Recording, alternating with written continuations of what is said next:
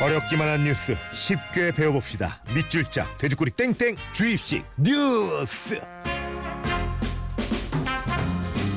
고모니 FM의 퍼스널 뉴스 트레이너 시사평론가 김성환 형님 안녕하세요. 네 안녕하세요. 오늘 따뜻하게 입고 오셨네요. 예. 마음이 춥습니다. 어, 왜 마음이 추우세요? 글쎄요. 예. 왜 저뿐만 아니라 다른 분들도 다 그렇지 않나요? 아 그렇죠. 홍철 씨는 안 그래요? 예, 춥죠. 예. 답답하고 혼란스럽죠. 네 예. 맞아요. 아 뉴스 잘 못 보겠어요 이제. 아 이제 좀 피로감이 쌓여요. 피로감이. 저는 이제 호기심을 얘기하는 넘어. 입장이잖아요. 예. 얘기하는 입장에서도 좀 아우 힘들다 이런 생각이 들어요. 좀 황당한 소식도 많고 놀라는 소식도 많고 네, 그래서 이런 얘기 해도 될지 모르겠지만 어 정말 그 우리 김성환 형님도 멋지지만 그 아내분이 맞죠? 그 손석희 형님이 그렇죠. 하시는 예 그 내용을 하시는 예 네 맞아요. 아, 네. 너무 멋지신 것 같아요. 부부가 어쩜 이렇게 두 분의 인생에서 시사를 빼면 인생이 없어질 수도 있겠군요. 그렇죠. 홍철 씨 솔직히 인생에서 연애 빼면 예. 뭘 얘기할 수 있겠어요. 아, 저요? 똑같아요. 털, 수염, 예. 환희, 기쁨, 긍정. 예. 알겠습니다. 쓸데없는 얘기 또 접고 주의식 뉴스 본격적으로 시작해 볼 텐데 오늘은 어떤 뉴스 만나볼까요?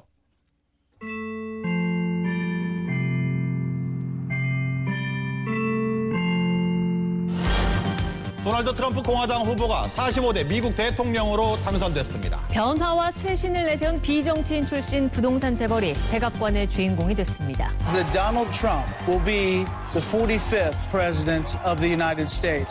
수조원 자산가로 공직이나 군 경력이 없는 아웃사이더가 대통령이 된 것은 240년 미국 역사상 최초의 사건입니다. 8년 만에 정권을 되찾은 공화당은 상하원 선거에서도 다수당을 지켜내 행정부와 의회 권력을 모두 장악했습니다. 자, 청취자 이영진 님이 질문해 주셨는데 제45대 대통령은 결국 도널드 트럼프가 당선이 됐네요.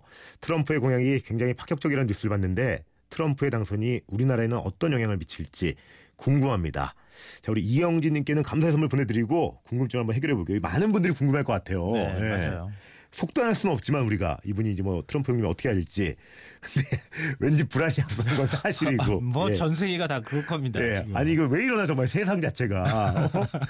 예, 우리나라를 넘어 전 세계가 왜 이러나 싶은데 자 어제 트럼프 후보의 당선 소식 들렸고요 깜짝 놀라신 분들 정말 많은데 우리 형님은 성환 형님은 트럼프가 당선될 거라고 예측하셨나요? 어, 전 예측했습니다. 아 그래요? 아, 결과 보면 이렇게 얘기해야 돼요. 어, 예. 전혀 좀 예측하지 못했다고 않았거든요. 하면 좀 예. 그렇잖아요. 예, 예, 근데 예. 미국 언론들도 예측이 다 틀렸다고 하는데 그렇죠. 제가 어떻게 예측했겠습니까? 어때요 이 상황? 사실 좀 불안불안하면서도 예. 힐러리가 되겠지 하는 생각을 했는데요. 그렇죠. 어, 그 불안이 왜 우- 우리는 꼭 그러잖아요. 왜 불길한 예감은 틀리지 않는지. 아, 요즘 정말 절실히 체감하고 있죠. 네, 예. 맞아요. 예. 근데 그 요인을 좀 볼 필요가 있는데요. 네. 이 트럼프 승리의 요인은 변화라고 정리할 수 있을 것 변화. 같아요. 예. 네. 왜냐하면 힐러리 같은 경우에는 오바마 정책을 그대로 이어받는 받는다고 하는 인상이 굉장히 깊었고요. 그렇죠. 뭐 비록 트럼프가 막말하고 뭐 이- 인종차별 얘기하고 음. 네. 음담 패설하고 막 이런 게 다 나왔지만 네.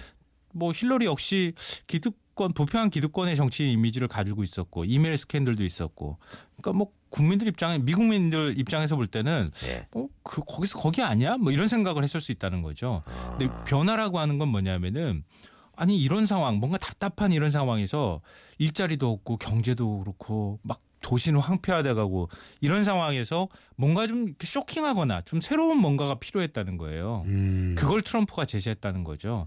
그래서 우리가 이제 얘기하는 것처럼 접전주라고 접전지라고 얘기하는 거 있잖아요. 네. 뭐 오하이오라든가 그렇죠. 펜실베니아나 네. 이런 거. 지금 미국 동부 쪽에 굉장히 인구도 많이 살고 그런데 그런 지역들이 우리 디트로이트 자동차 아, 옛날 예. 도시가 생각하시면 죽었잖아요, 그냥. 완전 예. 황폐화되다시피 예. 했거든요. 이런 데에다가 우리 보호무역주의를 해서 제조업을 다시 살리겠다. 음. 다시 여기다 일자리 만들어주겠다. 이런 얘기를 했거든요. 적어도 나한테는 뭔가 좀 이익이 될 것 같은 느낌을 주니까. 이 굉장히 예. 중요한 요소인데요. 우리나라도 대선이 이제 앞두고 있잖아요. 그러 네. 그렇죠. 니까 우리는 굉장히 거창한 명분을 얘기하지만 결국 우리도 역시 지금 일자리 문제라든가 경제 문제 시달리고 심각하죠. 있다는 거죠. 예. 그러니까 막말이 중요한 게 아니야. 음. 결국 내 집값 문제, 내 일자리 문제, 내 경제 문제, 내 먹고, 먹고 사는 문제를 해결해 주는 사람이 필요해라고 우리도 얘기하고 있는 상황이거든요. 네. 좀 비슷하다고 볼 수 있어요. 이게 근데 저는 이 미국 대선 보면서 뭐 늘 느끼지만 선거 방식이 우리랑 완전 다르잖아요. 네. 예. 그 우린 직선제잖아요. 우리가 딱 뽑으면은 그냥 그렇죠. 대통령 득표수가 딱 나오는데요. 네. 음.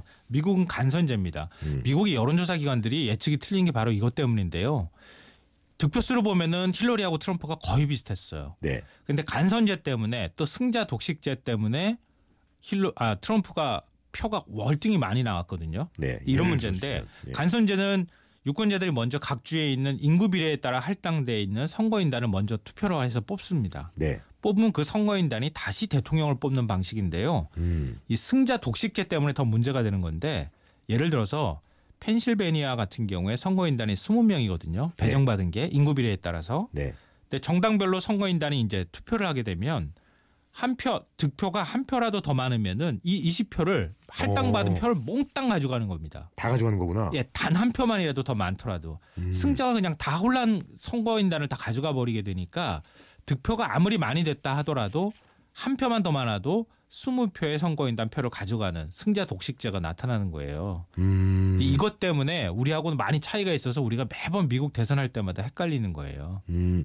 이게 선거 방식도 다른데 투표 방식도 많이 다르던데. 아, 투표 방식도 우리하고 많이 차이가 있는데요. 네. 예. 투표 용지부터 달라요. 음. 우리는 뭐 교육감 선거를 한다고 하면은 교육감 뽑는 투표용지, 그렇죠. 대통령 승면에 대통령 뽑는 투표용지, 뭐 지자체장이면 지자체장 뽑는 대- 투표용지가 다 한 장 한 장씩 주어지잖아요. 그렇죠. 런데 미국 같은 경우는 투표용지가 되게 커요. 크더라고. 네. 예. 거기에 대통령 후보도 뽑고 부통령 부통령. 후보도 뽑고 상원 의원, 하원 의원도 다 뽑으니까 투표용지에 적힌 이름이 한 수십 명 정도 돼요. 음. 그거 어떻게 다 뽑나요? 신기해. 지치겠어 하다가. 아니 그 예. 다 알고 뽑는지도 좀 신기하긴 한데요. 예. 어찌됐든 그렇게 뽑습니다. 그러면- 기표 방식하고 예. 개표 방식도 다른데요. 우리는 인주 같은 거 이렇게 해서 볼펜처럼 찍잖아요. 된 걸 찍잖아요. 예. 근데 미국은 기표 방식이 굉장히 다양한데요. 전자 전자 투표하는 거 있잖아요. 우리 화면 보고 똑똑똑똑 눌러서 하는 경우도 있고 네. 이 주마다 다 다른데요. 음. 대입 시험처럼 종이에 사인펜으로 이렇게 이렇게 표시하는 거 있잖아요. 그렇죠. 그거 나중에 이제 그 개표기에 넣어서 이제 딱 짓게 하는 그런 방식 있죠. 우리 이제 대입 시험 볼 때 그렇게 다 하잖아요. 음. 네. 그렇게 하는 것도 있고 투표를 아예 안 하고 우편 투표만 하는 주도 세개 주나 돼요. 오. 그리고 심지어는요 대통령 후보 이름을 직접 쓰시오 이렇게 하는 데도 있어요. 어떻게 이게 다 달라요. 이름 몰라가지고 헷갈리는 사람 네. 이렇게 정말 하지? 네. 많을 것 같은데 그러다 보니까 별의별 일이 다 생기는데요. 오바마가 출마했던 대선 때 힐, 힐러리 클린턴이란 이름이 엄청나게 많이 있었다고 합니다. 오. 사람들이 힐러리라는 이름이 더 많이 기억이 난, 난 생각났나 힐러리. 봐요. 예. 그리고 이러다 보니까 장난스럽게 쓰는 사람도 많이 있겠죠. 음. 네. 뭐 장난스럽게 쓰는 이름 중에는 뭐 미키 마우스, 뭐 해리 포터 이런 이름 쓴 사람도 굉장히 많다고 합니다. 뽑을 사람이 없었나 보다. 어 그것도 예. 일종의 저항의 수단이긴 하죠. 그렇죠. 예. 이 제일 이 중요하고 관심 있는 건 어쨌든 이 트럼프가 대통령이 되면 이 우리나라에 어떤 영향을 미치게 되느냐. 그리고 요즘 뭐 우리나라 뉴스에도 그 미국 금리 문제 때문에 굉장히 많이 많잖아요. 인상 예. 하나 안 하냐. 예. 어떻게 될 것 같아요, 형님? 일단 우리나라에 어떤 영향을 미치게 될까? 우린 예. 지금 굉장히 좀 공포감에 휩싸여 있잖아요. 그렇죠. 사실 우리는 국민 대다수가 얼마 전에 이제 홍콩의 언론이 조사를 한 적이 있거든요. 아시아 여섯 개국을. 근데 아시아에서 힐러리가 힐러리 지지율이 가장 높았던 게 한국이었어요. 아, 그랬군요. 우린 그렇게 많이 예측을 했어요. 93%가 무려 음, 이 트럼프가 될 거라고 트럼프 지지를 한 사람은 3%밖에 안 됐거든요. 음, 근데 그래, 그렇기 때문에 트럼프 포비아라고 할 정도로 사실 네. 좀 공포감을 갖고 있지만 어, 우리나라 대선하고 비교해 보면 될 것 같아요. 우리나라 새 대통령 뽑을 때 대선 공약 다 지키나요? 아유, 무슨이 무슨이 먼저 나네요. 예, 다 안 지키잖아요. 예, 예. 예. 트럼프도 과연 다 지킬 수 있을까? 음. 이거부터 좀 생각을 해봐야 될 것 같아요. 또 미국이란 사회는 의회도 있고요. 사회의 어떤 그 틀 자체가 우리처럼 이렇게 흔들흔들하지는 않아요. 네. 그래서 제, 그 뭔가 공약을 냈다고 하더라도 그게 급격한 혁명적인 변화나 그런 걸로는 이어지지 않을 것이다. 이걸 전제로 먼저 말씀드리고요. 가장 우리한테 관심거리는 금리일 수밖에 없겠죠. 그렇죠. 예. 왜냐하면은 어, 가계빚이 1,300조라고 하니까 엄청나죠. 그러니까 우리가 예. 집 사기 위해서 빚 엄청나게 많이 냈잖아요. 네. 금리 오르면 진짜 직격탄이거든요. 그렇죠. 근데 미국이 금리를 인상하면 외국 자금이 빠져나갈 수 있으니까 음. 우리도 금리를 인상할 수밖에 없습니다. 따라서. 근데 트럼프 같은 경우에는 미국 경제를 살리겠다, 막 돈 쏟아붓겠다고 지금 얘기를 했거든요. 네. 그렇기 때문에 미국 경제를 살리기 위해서는 아무래도 금리를 낮게 유지하는 게 좋겠죠.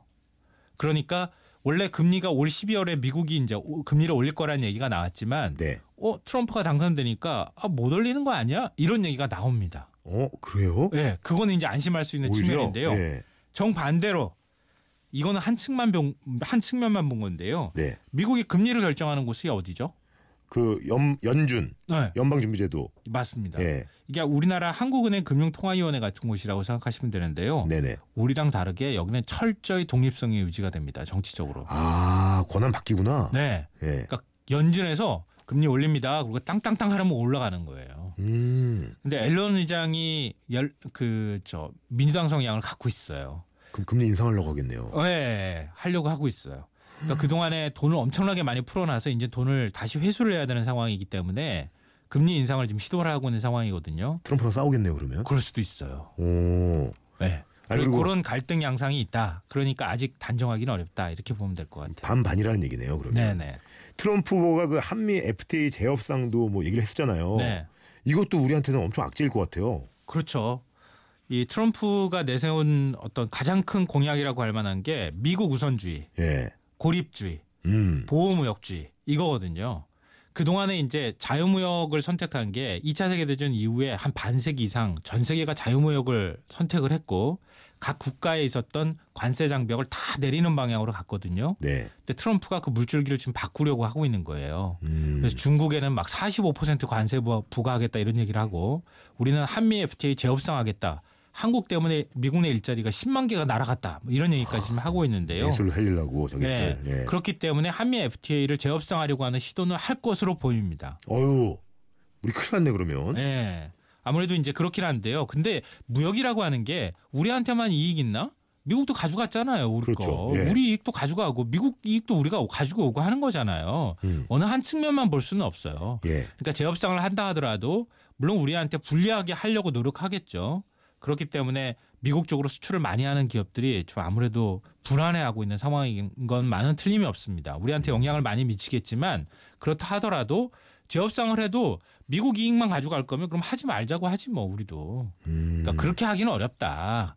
그러니까 한순간에 뭐 확 바뀌거나 그렇게 하긴 쉽지 않을 것이다. 다만 트럼프 후보가 보호무역주의를 계속 선언하고 나가게 되면은 다른 나라도 대응하고 이러다 보면 무역 전쟁이 벌어지고 어유 끔찍하네. 경제의 불확실성은 커질 것이다. 네. 이런 점은 주의해서 봐야 될 것 같아요. 야, 저희는 뭐 지금 뭐 하여튼 내수 시장 너무 추락해가지고 네. 수출 막히면 어마어마한 타격이잖아요. 아, 그렇죠. 그 굉장히 불안하죠. 경제에서 가장 싫어하는 게 뭔지 아세요? 뭡니까? 불확실성입니다. 아, 우리 이제 최순실 사태에서 예. 뭐 앞으로 어떻게 할 거냐 여러 얘기가 나오지만 그 예. 아. 불확실성을 좀 해소해 주는 게 제일 주- 중요하거든요. 앞으로 그러니까 어떻게 할 거냐 그 결론을 못 내리기 때문에 지금 국민들이 불안해하는 겁니다. 똑같아요. 이것만큼이나 또 뉴스에 많이 이제 보도되는 게 그 주한미군 철수, 뭐 방위비 분담금 문제 이런 거 얘기 많이 하더라고요.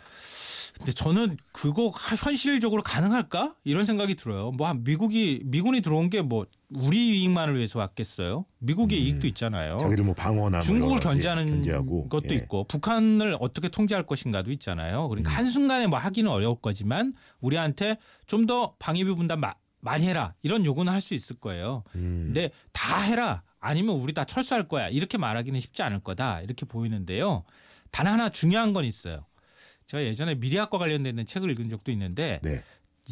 세- 전 세계가 다극화하는 체제로 갔었잖아요. 네. 뭐 유럽도 EU를 만들어서 가고 그랬죠. 뭐 경제 블록도 다 각자 각자 쌓고 이렇게 그렇죠. 네. 했는데 이제는 트럼프가 당선되고 보호무역주의, 고립주의로 가고 미국 우선주의로 가면 네. 정반대 현상이 나타나는 게 중국도 중국 우선주의로 갈 거다. 어휴. G2가. 예. 그러니까 미국도 미국이 저렇게 나가면 중국도 중국 나름대로 쌓고 전 세계 G2가 싸울 건데 미국과 중국이 서로의 이익을 추구하는 방향으로 가면서 협조도 할 거다. 음. 그 틈바구니에 우리가 샌드위치처럼 안보도 끼기게 될 것이다. 예. 그렇기 때문에 사드 배치 문제나 이런 거에서 굉장히 우리가 선택하기가 어려운 국면으로 갈 가능성이 있어 보여요. 야, 그랬군요. 아, 이쯤에서 너무 칩니다. 예, 문제 드리겠습니다. 미국의 대통령 선거는 우리와 달리 이 방식을 선택하고 있습니다. 유권자가 직접 투표로 대통령을 뽑는 것이 아니라 유권자가 선출한 선거인단이 대통령을 뽑는 방식 이것을 무엇이라고 할까요? 이게 문제입니다. 어렵지 않죠? 미니나 문자 모바일 서로 지금부터 정답 보내시면 됩니다. 문자 샵 8000번, 긴 건 100원, 짧은 건 50원 들어요. 굿모닝 FM 노홍철입니다에서 드리는 선물입니다. 언제나 밥맛 좋은 충주 미소진 쌀에서 쌀 신선함의 시작 서브웨이에서 샌드위치 교환권 신라스테이 구로에서 조식 포함 호텔 숙박권 웅진 플레이 도시에서 워터파크 4인 가족 이용권 파라다이스 도고에서 스파 워터파크권 서점다운 서점 영풍문고에서 문화상품권 해외 직구 배송대행 아이포터에서 이용상품권 명품 블랙박스 마이딘에서 5인치 블랙박스 75가지 영양소 얼라이브에서 멀티비타민 원료까지 생각한다면 고려온단에서 영국산 비타민C 농협 홍삼 한삼인에서 홍삼순액 골드 엄마의 마음을 담은 글라스락에서 유리밀폐용기 세트 더 페이스샵에서 더 테라피 오일 블렌딩 크림 대한민국 면도기 도르코에서 면도기 세트 이태리 명품 로베르타 디 까메리노에서 차량용 방향제 큐원 상쾌한에서 간편한 숙취해소 제품 주식회사 홍진경에서 만두 세트 교동식품에서 하우촌 탕류 세트 건강식품 전문 GNM 자연의 품격에서 마키베리 파우더 주식회사 예스폼에서 문서서식 이용권 내일 더 빛나는 마스크 제이준에서 마스크팩 다이어리가 예쁜 텐바이텐에서 기프트 카드를 드립니다. 자, 미국의 대통령 선거 방식, 유권자가 선출한 선거인단이 대통령을 뽑는 방식, 정답은 간선제죠. 간접선거. 김시영님, 신하나님, 전영훈님, 0908님, 3109님, 9875님 선물 드리고요. 야, 근데 우리나라도 실시간 검색어 정말 어마어마하잖아요. 네, 맞아요. 어제 어, 저 근데 굉장히 예. 재밌는 게 있었어요. 어떤 게? 미국에서는 어제 예. 구- 구글 검색에서 예, 예. 제일 상위에 있었던 검색어가 캐나다 이주하고 세계 종말이었어요. 부럽다. 요즘 아. 우리나라 국민들도 굉장히 그 좌절감이나 박탈감 느끼잖아요. 그러니까요. 근데 미국 쪽 보면서 너무 그렇게 좌절감 느끼시지 마시고 상대적으로. 예. 왜냐하면요, 우리는 아직 대선이 남았잖아요. 그래요. 이제 1년 정도 남았습니다. 어, 형님 인사하셔야겠네요. 네, 고맙습니다. 아시죠? 하고 싶은 거 하고 싶은 거 하세요. 오늘도 이렇게 가네.